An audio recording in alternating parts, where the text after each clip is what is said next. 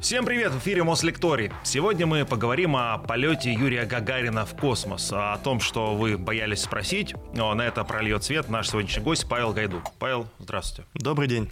Ну, давайте начнем э, с АЗОВ. Мне кажется, э, это воспоминание никому не нужно обновлять, но тем не менее. А как э, так получилось, да, что в космос полетел именно Юрий Гагарин? Вообще это была закономерная ситуация. Тогда была так называемая космическая гонка, и мы в ней неуклонно лидировали с 1957 года просто по всем причинам. Так уж вышло, что у нас появилась первая ракета, которая способна что-то в космос запустить, и у нас начальный, скажем так, технический задел был, ну, самый большой из всех. Были Соединенные Штаты, у которых это получилось сделать немножко позже и немножко другими методами. А у нас вот готовая ракета, к ней приделывая третью ступень, проектируя космический корабль, который было не так уж и сложно спроектировать, сразу скажу, набирая отряд космонавтов, в этом отряде космонавтов выбирай себе шестерку лидеров, из этих шести лидеров двух самых-самых лидеров, а потом уже, собственно, ну, того, кто полетит первый. На заседании госкомиссии 8 апреля как раз Юрий Алексеевич узнал, что вот именно он первым в космос полетит и, ну, обрадовался. Его дублер Герман Титов, наоборот, немножко приуныл, но в итоге стал космонавтом номер два и тоже совершил кучу, ну, скажем так, полезных дел в истории. А так, можно вообще говорить очень долго, почему же все-таки Гагарин полетел в космос, но четкого ответа этого не даст никто. Даже даже те, кто участвовал тогда, собственно, в этом отборе, они этот ответ уже не дадут, при условии, что вы их сможете как-то найти. Ну вот шестерку отобрали, а потом двойку, а потом э, одного. Чем он отличался ну, от Титова, от тех шестерых, имена которых сейчас ну, никто уже не знает? А, я бы сказал, что даже учитывая то, что он был готов, как и все остальные, у него была какая-то природная харизма. А, тут я буду ссылаться, наверное, на других людей, исследователей, да, но, допустим, наш космонавт Константин Петрович Феоктистов написал э, прекрасную книжку, и он там писал о том, что Гагарин был очень интересным человеком. Я процитирую прям дословно цитату, такой вот интересный мужичок, скажем так, себе на уме. А так он очень сильно располагал к себе людей и обладал вот какой-то природной привлекательностью. И плюс очень красивое имя, собственно, красивая фамилия. Почему бы такого человека не сделать первым космонавтом? Бытует точка зрения, что Титова, более опытного космонавта, якобы готовили для более сложных полетов на будущее, но я считаю, что все-таки это неправда.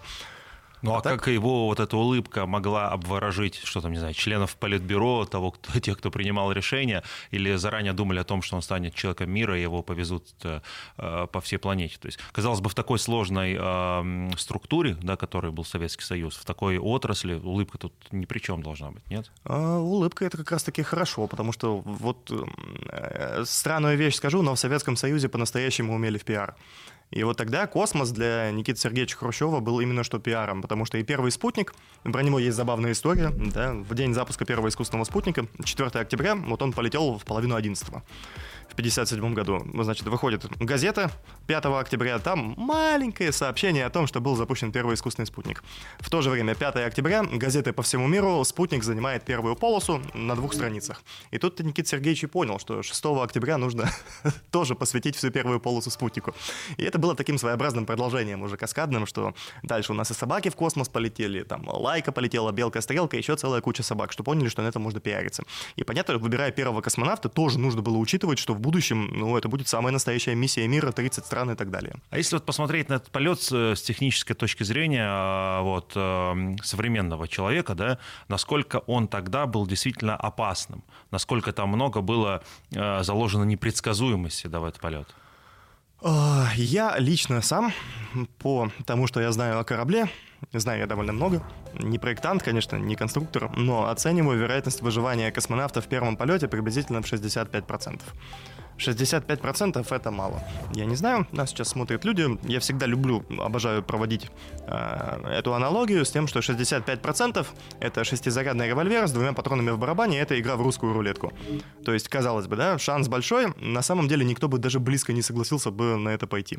Потому что там и корабль был немножко совершенно несовершенный, э, да, и с самой ракетой тоже были проблемы. То есть вот просто сухая статистика. Из семи испытательных полетов которые состоялись до полета Гагарина, успешными были только три. Из, э, значит, 16 ракет-носителей трехступенчатых «Востоков» успешно слетали только 10. То есть с шестью ракетами была та или иначе проблема. Да, если сложить два этих фактора, то уже получается не совсем красивое число. Но учитывая то, что запустили его после двух успешных полетов подряд, там некоторые проблемы исправили, то в общем и целом надежность у всей этой конструкции была довольно высокая. И стоит еще учесть, что космонавт мог переключиться на ручной режим управления, что так или иначе могло бы спасти ситуацию в случае какой-то нештатной ситуации. Но такие нештатные ситуации были, Однако космонавту не приходилось в итоге переходить ни на какой ручной режим управления. А так, сесть, в принципе, в восток и куда-то полететь, по нынешним меркам, это безумие. Абсолютно. Ну вот э, чуть больше 60%, а сегодня э, вот какая статистика, например? Сегодня это 99 и 4 девятки после запятой. То есть это вот, как называется, инженерная точность. Сейчас в космическом корабле «Союз», даже если ты хочешь устроить какую-то диверсию, условно что-то поломать, там, отстрелить бытовой отсек, корабль тебе этого сделать не позволит. Потому что там, ну, как защита антидурак, уж простите за такую вольность, но она присутствует. На Востоках, понятное дело, такая защита тоже была, весьма своеобразно сделана, но там сама техника по себе была для того, чтобы рекорды ставить. Вот сейчас это корабль абсолютно безопасный, в который космонавты садятся и летят на работу на МКС. Тогда же это корабль, который вот запустим на орбиту, а вот потом он спустится. И вот интересно, конечно, что будет происходить. Давайте мы все это будем записывать э, на будущее для опыта. Конечно, опасно. Сейчас уже не так опасно, причем, ну, порядке цифр, в принципе, ясны. 65 полет Гагарина, 99 4 девятки — это сейчас. А почему тогда он полетел? Э, это гонка вооружений вот, э, провоцировала скорейший старт? Ну, я бы так не сказал. Если бы Гагарин не стартовал бы 12 апреля, а стартовал бы 14 апреля. В любом случае, к орбитальному полету наши американские соперники, они смогли долететь до орбиты только в феврале 1962 то есть с опозданием практически на год. Там речь шла не про гонку. Э, речь шла про то, что все были уверены в том, что все будет хорошо. И все действительно в итоге было хорошо, за исключением, конечно, пары нюансов довольно интересных. То есть э, корабль был готов, была такая разнарядка, что вот слетает чернушка, слетает звездочка, в случае, если все будет успешно, это были клички собак, если что, то тогда уже отправим человека. В итоге так и получилось. Я бы не сказал, что все-таки решение в спешке принималось. Это было закономерным, как и запуск первого спутника. А какие-то вот недоделки корабля, а о них э, было известно на то время? Или стало известно уже после? О, по поводу недоделок а, следует вообще, наверное, обсудить, что происходило условно до полета, да, и какие технические проблемы были в ходе этого полета. Давайте Потому обсудим. что если подумать, то недоделок-то никаких не было. Но побоюсь, наверное, это сказать, был какой-то небольшой аншлаг перед полетом. А, началось это все со взвешивания космонавта за пару дней до полета. Если мне память не изменяет, это было то ли 9, то ли 10 апреля. Вот когда там проходит комиссия и так далее. А, космонавт, значит, в скафандре, в катапультируемом кресле. Вся эта конструкция взвешивается, потому что в космосе важен буквально каждый килограмм. Если в ракету положить на килограмм больше, ракета может на орбиту не долететь. Там действительно большая точность. И что оказывается? Совершенно неожиданно по сравнению с предыдущим взвешиванием у всей вот этой вот вязанки космонавт в скафандр кресла плюс 14 килограммов. И все задумались. А почему же это так произошло? В результате корабль решили максимально облегчить, срезав лишний кабель. Это ну, разные обратные связи между различными техническими системами корабля. И, соответственно, корабль вместо того, чтобы облегчить на 14 килограмм, облегчили на 30 килограммов. И с этим тоже была проблема, потому что минус 30 килограммов, а значит, в циклограмму полета ракеты нужно вносить коррективы, потому что эти 30 килограммов могут дать серьезный перелет. И в итоге так и получилось. То есть автоматику в самой ракете, так как она ну, э, тяжелая кулачковая автоматика. Сейчас это сложно объяснить, сейчас компьютеры и так далее. Тогда же это был большой кулачковый механизм, который вращается, и чтобы его хоть как-то поменять, нужно полностью его перетачивать. Вот автоматику в ракете решили просто банально не менять. И э, была мысль о том, что когда вот ракета уже будет лететь, то, соответственно, пройдет радиокоманда с Земли на отключение двигателей, и двигатели отключатся. И, соответственно, у нас летит ракета, отрабатывает первая ступень, отрабатывает вторая ступень, и команда с Земли на вторую ступень по той или иной причине не дошла. Тут даже конструкторы, которые тогда занимались кораблем, не знают, почему это произошло. Вот Виктор Дмитриевич Благов, это, собственно, ученый, инженер-конструктор, занимался Востоком, говорит, что причиной послужила гальванизация элементов в системе управления которая не позволила этого сделать. У меня есть теория о том, что ракета просто за горизонт уже улетела, и туда сигнал, радиосигнал по тем или иной причине не дошел. И в итоге получилось так, что на долю секунды двигатель у нас э, перестал работать позже, чем нужно, сжег лишнее топливо. В итоге 25 метров в секунду скорости это дало ракете, и это при выходе на орбиту выдало орбиту на 100 километров выше, чем расчетные. То есть 25 метров в секунду это уже очень большая скорость. Ну, а... мне кажется, космос бесконечный, там, ну, на 100 километров выше, и что? А на 100 километров в данном конкретном случае с Востоком это было критично. Но если вернуться немножко на Землю, когда за Гагарином закручивали люк, то оказалось, что люк почему-то является не герметичным. Там, э, один из трех контактов, это простые кварцевые датчики, его недостаточно придавило, потому что сам контакт куда-то в бок ушел, попал в какую-то канавку и в итоге не выдавал нужный сигнал. И вот, соответственно, старт состоялся в 9.07, мог состояться раньше. Э, потому что Олег Генрихович Ивановский, человек, который непосредственно, ну, можно сказать, Гагарина сажал в корабль, он все эти болты вручную откручивал, поправлял отверткой датчик, и потом все это вручную закручивал. И только тогда табло, люк закрыт, все хорошо. Тоже одна из нештатных ситуаций. А почему же 100 километров были э, важны? Дело в том, что э, чтобы долететь, в принципе, до космоса, остаться там, нужна первая космическая скорость. Если ее не будет, то, соответственно, не будет никакой орбиты, вы просто прилетите обратно по параболе на Землю. Это приблизительно 7900 метров в секунду. Но есть один нюанс. Для того, чтобы из космоса вернуться, нужно затормозить. В итоге у корабля есть маленький двигатель, называется тормозная двигательная установка. Буквально корабль разворачивается этой установкой против хода движения, зажигает ее, немножко гасит свою скорость и летит вниз.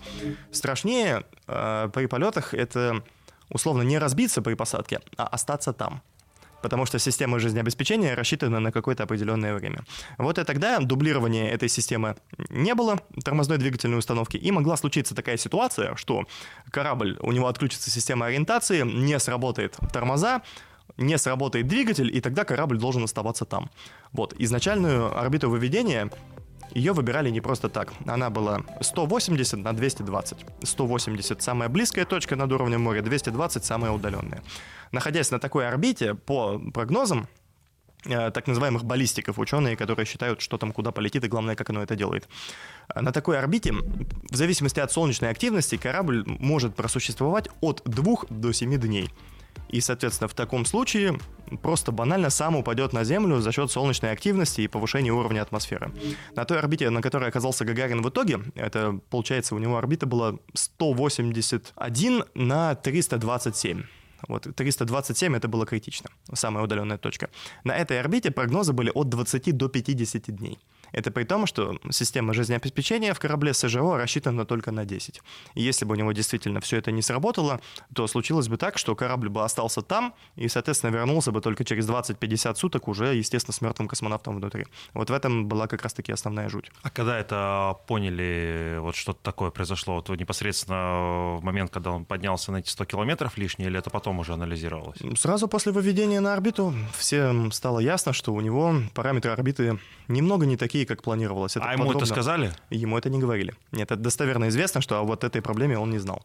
А что вообще, интересно, от космонавта в то время держалось в секрете? Там тонкости э, устройства ракеты, насколько она надежна, насколько работают все системы. Он, э, потому что по мне это немного страшновато вот, э, поместиться туда, у которой вероятность успеха 60%.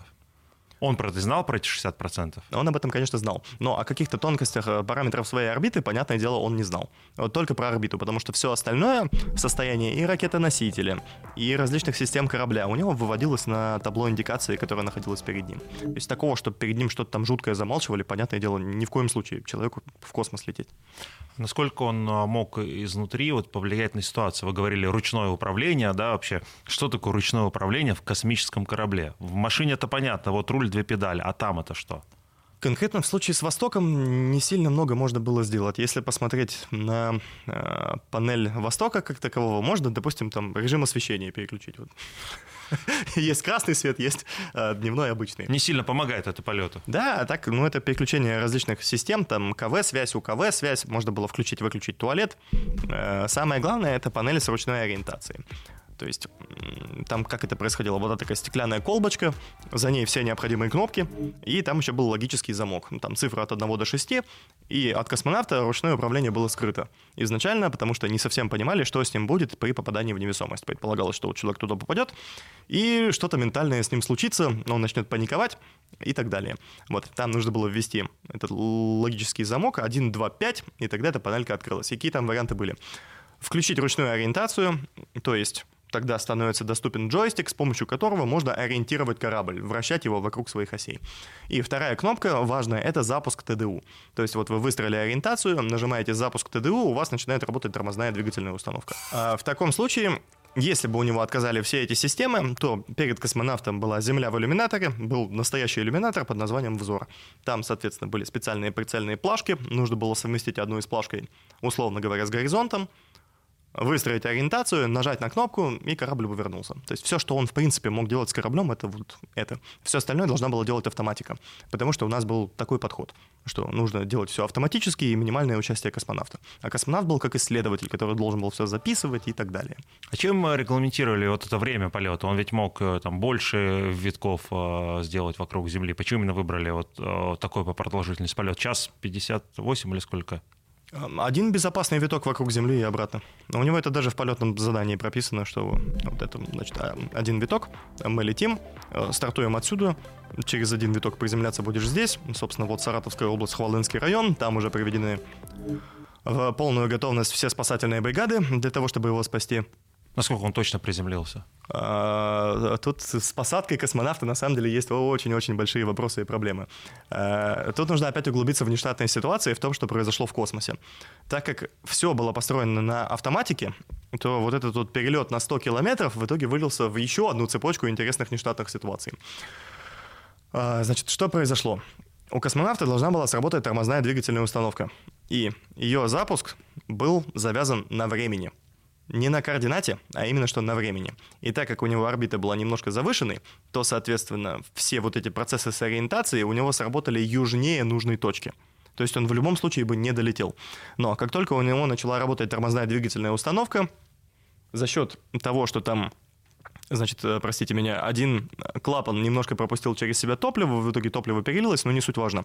Она вместо 44 секунд работала 41,5. И было сожжено не все топливо, выдан не полностью тормозной импульс. По документам там было 136 метров в секунду, получилось 132 метра в секунду. В итоге за счет вот этого легкого недорабатывания космонавт вроде бы как должен был не долететь, а вроде бы как недорабатывание его снова приблизило к точке приземления. Конкретно по координатам, которые есть в полетном задании, ну и которые завязаны на автоматике корабля, посадка должна была быть Саратовская область, Хвалынский район. Потом уже придумали миф о том, что он на территории Волгограда должен был приземлиться. Но это все, понятное дело, миф. Так, если четко по документам, то он не долетел 180 километров до расчетной точки. А это большая-большая точность. И, конечно, спуск еще был интересный. Вот когда у него не работала ТДУ, тормозная двигательная установка, буду так упрощать, то оставшиеся 3 секунды работы, пока она должна была работать, система ориентации со сжатым азотом думала, что все работает, и поэтому из-за так называемых маленьких сопел системы ориентации постоянно выходил газ. И в итоге корабль космический закрутило. Должны были также отсеки у него отсоединиться друг от дружки, отлететь приборный отсек. Но этого, опять же, не произошло, потому что это было завязано на автоматике, на полной выдаче тормозного импульса. И в итоге вот эта автоматика, автоматика, автоматика, автоматика, автоматика, из-за этого куча каких-то мелких проблем.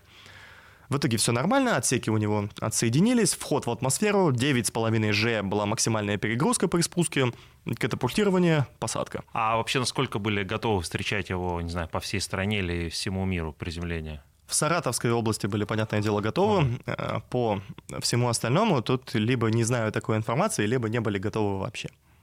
Космонавт так или иначе был обучен. То есть он должен был в любой точке, у него был носимый аварийный запас 30 килограммов всякой всячины, там от того, что, а, ну, в общем, как это говорится, еда, вода и кое-что из бытовой техники. Если не серьезно, а если серьезно, то там была и надувная лодка с маленьким компрессором, и можно было целый палаточный городок выстроить. Он был обязан в этом выживать. Как минимум на протяжении двух суток, пока к нему бежит спасательная бригада. А если говорить про внештатные ситуации, вот их много уже вы назвали, что еще пошло не так, но в итоге, слава богу, закончилось нормально? После катапультирования а, самого космонавта тоже случилась нештатная ситуация с дыхательным клапаном. То есть его катапультировало на высоте 7 километров, дальше с 4 он должен был лететь вниз и вскрыть дыхательный клапан, который располагался на шее. Суть дыхательного клапана как раз в том, чтобы дышать. И тут многие спросят, а почему он не мог просто открыть свой скафандр? В этом тоже есть такая небольшая толика психологизма. Представьте себе такую ситуацию, что вы паникуете, находитесь в скафандре внутри космического корабля. У вас происходит утечка, но из-за того, что вы находитесь в состоянии жуткой паники, вы просто берете и открываете забрало гермошлема. Ну, соответственно, мгновенная смерть. Поэтому на всех опасных участках полета был запирающий механизм, который не позволял космонавту открывать, закрывать забрало гермошлема. Как раз посадка — это такой момент. И вот после всего этого предполагалось, что космонавт уже, когда будет лететь вниз, когда все спокойно, стабильно, пульс, все это на Земле читается, то тогда здесь вот на шее клапан, веревочка, дергаем, открываем, дышим. Э, Гагарин так и не смог потянуть за шнурок. Для того, чтобы этот клапан открыть, у него было несколько моментов довольно страшных. Он их по-разному описывает, кстати, в разных источниках, включая свою книгу. Но, в общем, какие-то проблемы с этим дыхательным клапаном были. Куда-то этот шнурок у него подевался. То ли его стринга парашюта подцепила, то ли он куда-то под э, слои скафандра попал, непонятно. И вторая проблема еще заключалась в том, что у него помимо основного парашюта почему-то вылетел резервный. А, подождите, хочется вернуться к этому клапану. А, то есть, получается, он дышал тем, что у него оставалось э, как бы в баллонах, то есть он э, не мог брать воздух из окружающего, скажем, такого пространства, да? Да, совершенно верно. Вот тот запас, который у него в скафандре был, определенный, он им и дышал. А надолго его еще хватило бы? Сколько вот э, времени у него было? Скафандр у него был открытого вентиляционного типа, то есть у него никаких баллонов с собой не было mm. вообще. Вот после катапультирования, как только он отсоединился от кресла, у него все, вот этот тот самый дыхательный шланг, он уже не подсоединен никаким баллоном, он летит просто на том э, герметичном количестве воздуха, которое у него внутри скафандра есть. Mm. Поэтому несколько таких вот страшных секунд, моментов было. Но в итоге клапан был открыт. Уже на земле? Нет, не на земле. Еще, еще в ходе полета. На какой высоте точно, к сожалению, неизвестно. Но он справился, получается, сам с этой Справился, историей. да, смог найти этот шнурок, все-таки достать и дернуть за него. А вот еще говорили вы про перегрузки 9,5 Ж. К чему они готовились, э, тренировались на Земле? Это было что-то супер экстремальное или они думали, что такое будет? Нет, прекрасно все понимали, что у него, в принципе, у корабля по проектной документации перегрузки там, условно до 12 Ж. Космонавтов крутили тоже до 12 Ж кратковременно, где-то 7-7,5 крутили долговременно. То есть все понимали, что такие перегрузки будут. И у Гагарина так уж получилось, что у него была самая э, пологая траектория входа, потому что у него и орбита была повыше, и ТДУ не доработала, и в итоге вот у него было всего 9,5. Там у остальных космонавтов, кто летал на Востоке, у них ситуация была чуть похуже, там было 10-11 на пике. Но это что, буквально тебе вот кожу стягивает как-то вниз в сторону, то есть физически вот как это воспринимается, такие вот огромные цифры? Просто... Я бы тут посоветовал просто зайти а, условно на YouTube какой-нибудь mm. Рутуб и вбить эм, э, видео селфи в центрифуге. И там как раз показывается лицо человека в зависимости от перегрузки, которую он ощущает. То есть прям лицо, да, вот э, физически изменяется, вот натягивается. Ну его прям кожа. не натягивает, оно да. становится более суровым, то есть. Mm. изображаю, как изображаю. Я больше 4G перегрузки не видел в своей жизни, простите меня. Хорошо. А про парашют начали э, говорить. Вот, у него помимо основного почему-то ввелся резервный парашют. И тут тоже был риск того, что стропы парашютов перепутаются. И такой момент его катапультировало четко посреди реки под названием Волга. То есть вот над ней он находился, высота 7 километров. И понятное дело, что в скафандре, скафандр весит 20 килограммов, сделан не из совсем плавательных материалов, приземляться в Волгу было бы тяжело. И тут такая ситуация, значит, парашютом нужно управлять. Двумя парашютами управлять тяжелее, чем одним.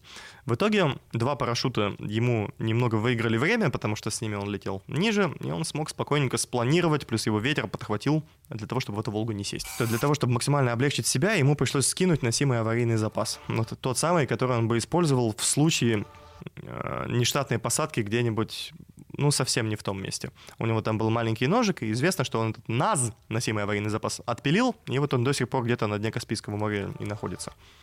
Он же просто видел, что он куда-то в цивилизацию да, приземляется. Ему да, он прекрасно знал те места, где он приземлялся. Это Саратовская область, это место, где у него прошла молодость. Он там с 1951 года по 1955 учился в Саратовском индустриальном техникуме. А много, так понимаю, то, что было связано с полетом, а, было секретным, да, под грифом «секретно». А сейчас какие-то новые подробности открываются этого полета или уже все всем давно ясно? Естественно, с полетом тогда была ну, абсолютная секретность. Никто не знал, как ракета в Советском Союзе выглядит. Никто не знал, как выглядит корабль. Везде рисовали вот какую-то непонятную бочку, маленькая ракета, и из нее космонавт куда-то выходит. Это видно и по плакатам космическим того времени, по артам, извиняюсь за такое выражение, применительно к тем более к 61 году. А даже когда у самого космонавта брали интервью, он даже замалчивал о том, как у него происходила посадка. То есть то, что он катапультировался, ни в коем случае нельзя было говорить, потому что его тогда могли не признать космонавтом по версии Международной Федерации Аэронавтики. Это ФАИ. И да, засекречено было все. Вот из последних таких событий в 2011 году, 50-летие полета, были рассекречены абсолютно все документы. Половина из них были опубликованы, так или иначе, это и в книгах, в музейных собраниях, но есть один нюанс. Тогда в 2011-м как-то все эти документы появились, и об этих документах как-то все позабыли. То есть там есть несколько книг, в которых опубликованы эти документы. Но вплоть до 2021 года, допустим, э, практически не поднималась тема, а где же должен был э, быть штатный район приземления у космонавта. Просто никто не знал. Все писали про Волгоградскую область, что вот он на 600 километров перелетел, а в 2021 неожиданно взял и не долетел. Вот не так давно, а вообще с 2016 года даже подтверждает, под, подвергается, простите меня, э, вопросу длительность полета, потому что все говорят 108 минут, легендарный вот там Мерчер из космоса, э, Космомерча, а на деле это было 106. Зачем две минуты прибавили? Две минуты прибавили, потому что 10.55 — это время, которое зафиксировал военный, который первый прибыл на место посадки. А в оригинальных документах ОКБ-1 РКК «Энергия» ныне обозначено 10.53, то бишь 106 минут. А вот вы сказали, что его изначально могли не засчитать космонавтом. Это что такое? А, тут проблема кроется в том, что такое есть космонавт. У нас космонавт — это непосредственно лицо, совершившее орбитальный полет. То есть лицо, которое летело с орбитальной скоростью, так или иначе в космосе. По мнению НАСА, ну, вернее, там даже не НАСА, э, ну, будем считать, что по мнению НАСА, астронавт — это любой человек, который побывал на высоте больше 50 миль, это порядка 80 километров. По классификации ФАИ, Международная федерация аэронавтики, тут все интересно. Это любой человек, который летал в летательном аппарате до высот больше 100 километров и осуществил посадку в этом аппарате. Осуществил посадку в этом аппарате. Вот до этой строчки, к этой строчке были большие вопросы. И поэтому то, что Гагарин приземлялся отдельно, было принято решение скрывать вообще. А то есть, если человек сегодня летает на станции э, международной космической, приземляется в другом аппарате, он не космонавт, получается? Нет, почему? Он летит же тоже в аппарате в каком-то. А-а-а. То есть он летает, а то, что он там наверху меняет аппарат при этом, это уже никого не волнует. Хотя, кстати, юридически это интересно, потому что определение космонавта от ФАИ тогда стоит перечитать, потому что тогда можно разжаловать из этого очень много людей. Но тут понятно, что это просто слова. А к словам, даже к таким элементарно брошенным, какие-то признания каких-то организаций в Советском Союзе относились очень и очень скрупулезно. А полет в космос это, безусловно, некая тайна, таинство даже, а все такие тайны, они обрастают мифами да, и наверняка про Гагарина, про полет много мифов. Вот был миф э, про то, что ему, он видел э, инопланетян, да, э, ну, правда это или нет, наверное, спрашиваете. Глупо. Какие еще были мифы про этот полет? Знаете, когда-нибудь я все-таки заведу эту тетрадку с э, странными вопросами посетителей музея космонавтики. Сейчас даже вот находить это в памяти трудно. А вот какие космонавты были до Гагарина? Гагарин это же первый, кто выжил на самом деле, вы знаете? М? Там Вы были еще люди? А, якобы были. Это вот самый первый миф, что были так называемые нулевые космонавты, которые летели до Гагарина, но, к сожалению, они все не вернулись, и поэтому информацию об этом засекретили. Там вот условно, что с собакой-чернушкой летал некий Иван Иванович, который трагически разбился, и есть бесконечные вариации этого. И тут как это происходит? В каком-нибудь а, в какой-нибудь социальной сети, запрещенной, не запрещенной, неважно, публикуется каким-нибудь блогером видео, которое набирает 25 миллионов просмотров, а там, допустим, он рассказывается абсолютный бред про какую-то женщину-космонавту Валентину, что является мистификацией. И вот, соответственно, этот миф набирает обороты, он снова попадает людям в голову, и люди задают постоянно эти вопросы. Таких вариаций множество. Что вот были люди до Гагарина. Условно там еще в нацистской Германии, дескать, в ракете Фау-2 запустили в космос человека. А, мифы также касаются того, что, ну как, большое число не то чтобы даже мифов, а заблуждений связано как раз с тем, почему Гагарин в космос первый полетел. А после полета с Гагарином тоже есть различные мифы, что якобы он что-то узнал, и поэтому его решили убрать в 1968 как и любое большое историческое событие, вроде той же лунной высадки. Просто это самый-самый такой близкий пример. Оно обрастает просто бешеным числом мифов, потому что люди хотят а, люди хотят, чтобы все было не так просто, а, как это кажется на первый взгляд. Ну а почему вполне все же могло быть очень засекречено, и до Гагарина мог кто-то полететь, и просто про это могли умолчать в Советском-то Союзе? Нет? Это, скорее всего, бы стало известно, потому что э, такая вещь, как космический полет, она очень просто отслеживается. Так вот, почему же это все так тяжело скрыть, и почему все это так просто послушать. Любой радиолюбитель может сейчас настроиться на частоту и пообщаться с космонавтами на МКС. Было такое, что космонавты на МКС случайно дозвонились до какого-то таксиста в Аргентине. Ну а почему нет? А, они используют радиочастоты, такие же там УКВ, КВ. Соответственно, есть один шведский радиолюбитель, Свен Гран, ведет просто замечательный блог, свой авторский э, в интернете. Это человек, которому можно написать. Это человек, который в 2 часа ночи даже может ответить, потому что он действительно увлекается своим делом. Вот он слушает космос, прослушивает э, в радиодиапазоне с 1962 года. Если любой человек может настроиться на 147 МГц, чтобы послушать космонавта, то уже очень тяжело скрыть какие-то неполадки потому что тогда нужно корабль полностью экранировать, отрезать его от радиосообщения. Если его отрезать от радиосообщения, но это большая глупость, этого никто делать не будет. Поэтому нет, зафиксировали бы в любом случае таких вот нулевых космонавтов в случае, если они бы были. Плюс, если что-то в принципе летит на орбиту, это сразу же начинают отслеживать. Это, кстати, основная причина, почему у нас нет ядерного оружия в космосе, потому что оно абсолютно бессмысленное. В космосе очень легко отследить траекторию какой бы то ни было вещи.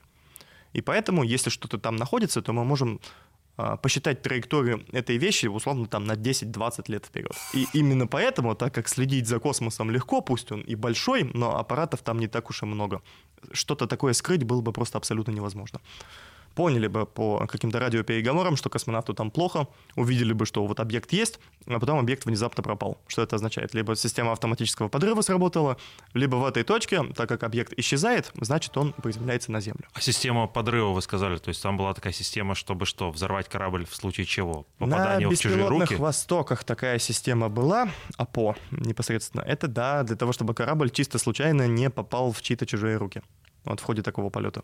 Причем тут интересно, еще первое испытание космического корабля «Восток», это, значит, 1900, получается, 60-й год, э, и даже скажу дату, 15 мая 1960 года отправили первый корабль-спутник э, «Восток». Собственно, он летал, летал себе спокойно, и в какой-то момент времени сработала ориентация неправильная, и тормозная двигательная установка, вместо того, чтобы его приземлить туда, куда нужно было, она его вывела на более высокую орбиту. Появился вопрос, а что будет дальше с этим кораблем? Потому что все-таки низкие орбиты, они непредсказуемые. Более высокие, более предсказуемые. В итоге наступил 1962 год, и над штатом Висконсин, город Милуоки, этот корабль входит в атмосферу, разваливается на куски. А, настолько, что там даже мемориальная табличка маленькая есть. Что Дескать, здесь находятся останки спутника 4. Вот для того, чтобы этого не было на дальнейших востоках, не на всех, конечно, была система АПО, автоматический подрыв объекта. И как раз такая система даже была применена один раз. Конечно, печальная история. Собаки, пчелка и мушка. Один из космических кораблей-спутников. Произошло ровно то же самое, что с первым кораблем-спутником. И пришлось этот корабль подорвать там, чтобы он точно так же на кого-то не упал в результате. У космонавтов такой системы уже не было естественно. А если бы, как вы думаете, э, случилась бы ну, какая-то беда, погиб бы Гагарин да, в полете первом, а продолжилась бы вот эта безумная космическая гонка, или она бы притормозилась? Естественно, она продолжилась бы. Нету никакого другого варианта выбора. Полетел бы второй космонавт, полетел бы даже раньше, чем он полетел. То есть, условно, у нас Гагарин полетел в апреле, да, Титов полетел в августе. Я думаю, что Титов бы тогда полетел бы либо в конце апреля, либо в начале мая уже. А как, кстати, вот выбирают э, эту дату полета и почему эта дата так важна? Почему нельзя просто в какой-то условный день ну, просто взять и запустить корабль? Ну, дата... на что влияет выбор даты, кроме погодных условий, если они вообще влияют на космические полеты? Погодные условия в случае с космодромом Байконур не влияют никак. У нас ракеты летят в любую погоду вообще, кроме проливного тропического дождя. А, на что влияет? Это работоспособность всей наземной космической инфраструктуры. Тут я говорю не только про космодром, а про абсолютно все пункты связи. Естественно, если они не работают в какие-то определенные моменты времени по ходу полета, по программе полета, то запускать не будут. А сейчас все сложнее, потому что сейчас у нас в космосе находится Международная космическая станция, и для того, чтобы к ней отправить корабль, можно отправлять его не всегда. Это зависит от баллистических условий. То есть от того, где станция будет находиться в момент, когда мы запустим ракету с кораблем на орбиту. Потому что можно запустить ракету так, что вы до станции вообще никогда в жизни не долетите. Допустим, простой пример. У нас есть Земля, да, у нее есть экваториальная плоскость. Все просто. Любая орбита имеет какое-то наклонение. Наклонение — это угол между плоскостью орбиты и экваториальной плоскостью. Вот в случае с МКС это наклонение — это 51,6. Соответственно, нужно запускать ракету тогда и только тогда, когда космодром находится вот в этой плоскости орбиты станции. Потому что иначе вы будете от станции бесконечно далеко, у вас будет бесконечная относительная скорость в несколько километров в секунду и не долетите. Сейчас все упирается только в это. Тогда же можно было выбирать абсолютно любую дату, если мы просто запускаем человека в космос. Потому что, ну, вот пройдет 106 минут, он так или иначе вернется обратно. Почему именно эту дату выбрали? Просто все было готово на эту дату и вперед? Да, все было готово на эту дату. Знаков не было, там астрологи, mm. ничего, гадалки не помогали. Нет, гадалки точно не помогали, астрологов, э, ни гадалок, ни астрологов в Советском Союзе не было.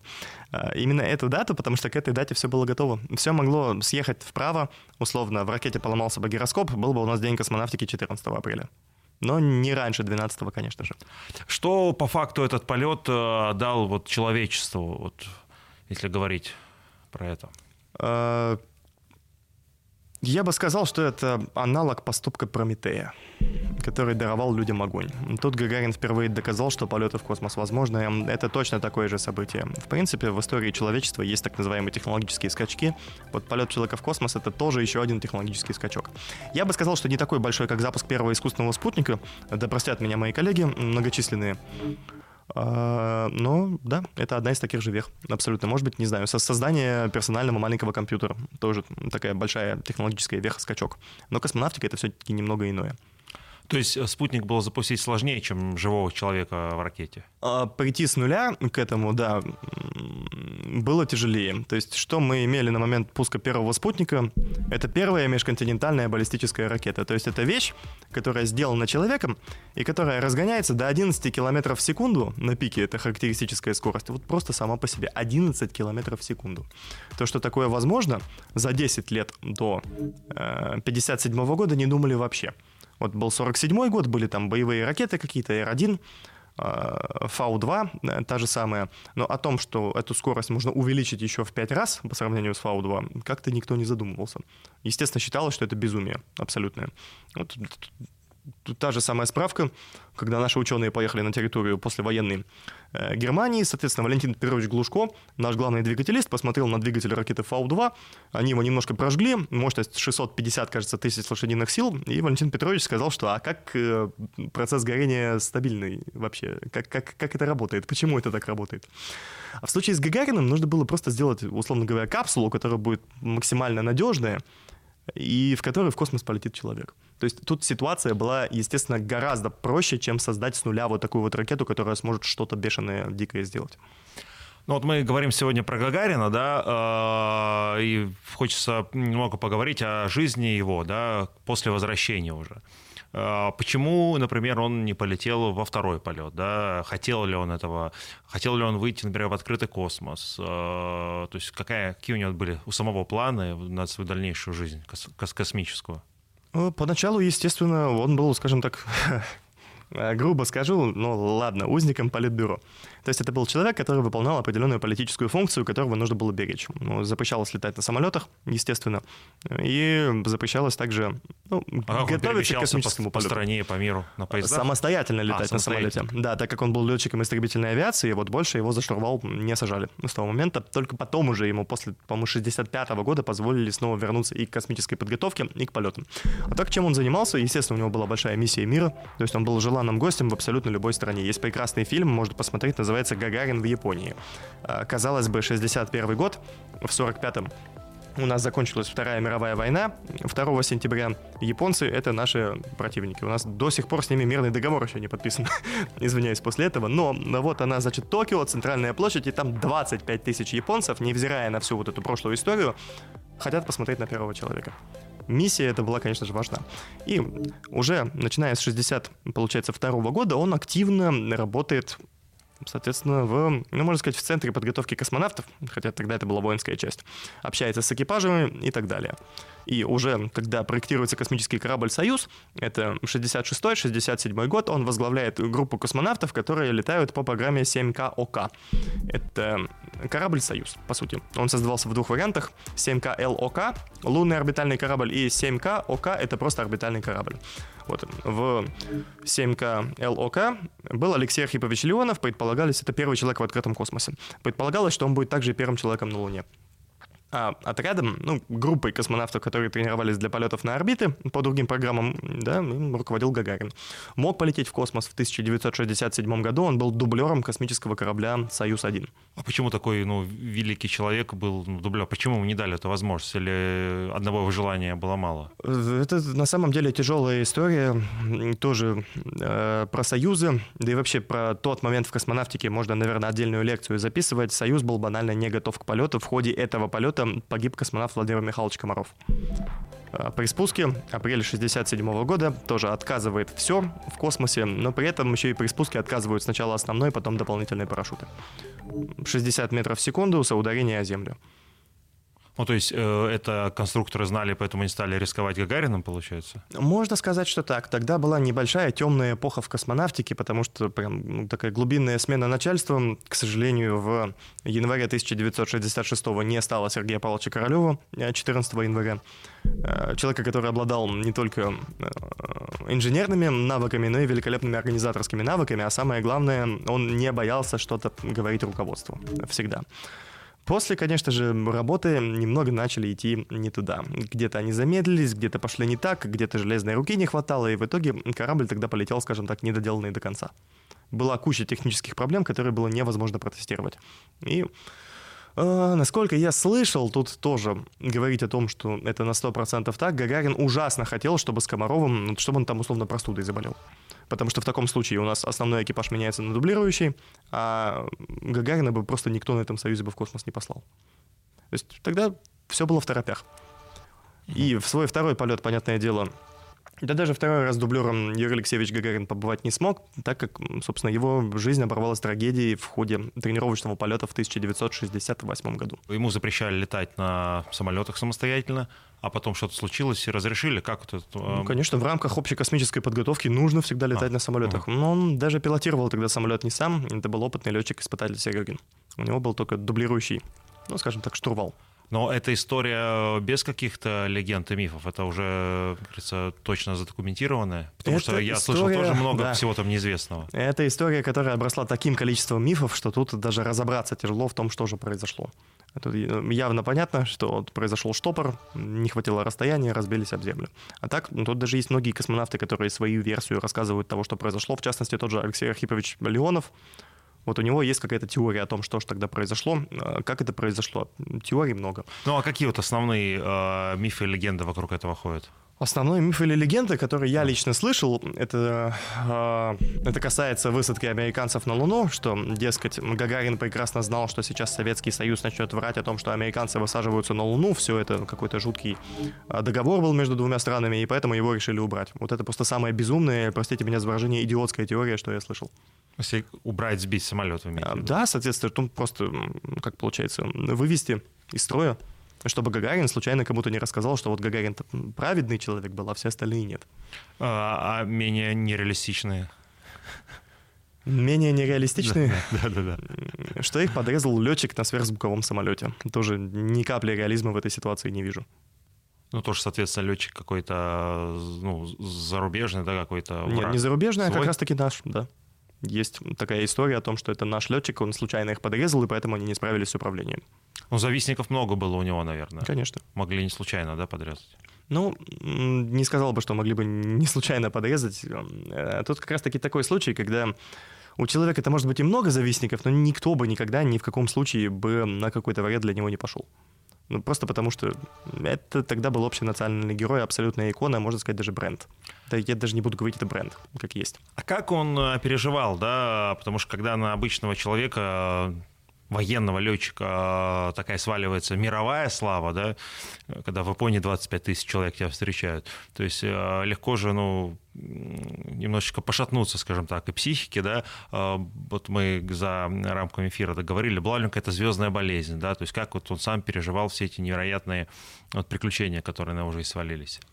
Тут, опять же, можно, наверное, рассказать, э, ну, не то чтобы даже историю, ну, может быть, микроисторию. Представьте себе, вот Юрий Алексеевич после полета, э, темные очки, немножко набрал вес, со своими дочками просто хочет сходить в парк Горького, покатать своих девочек на карусели.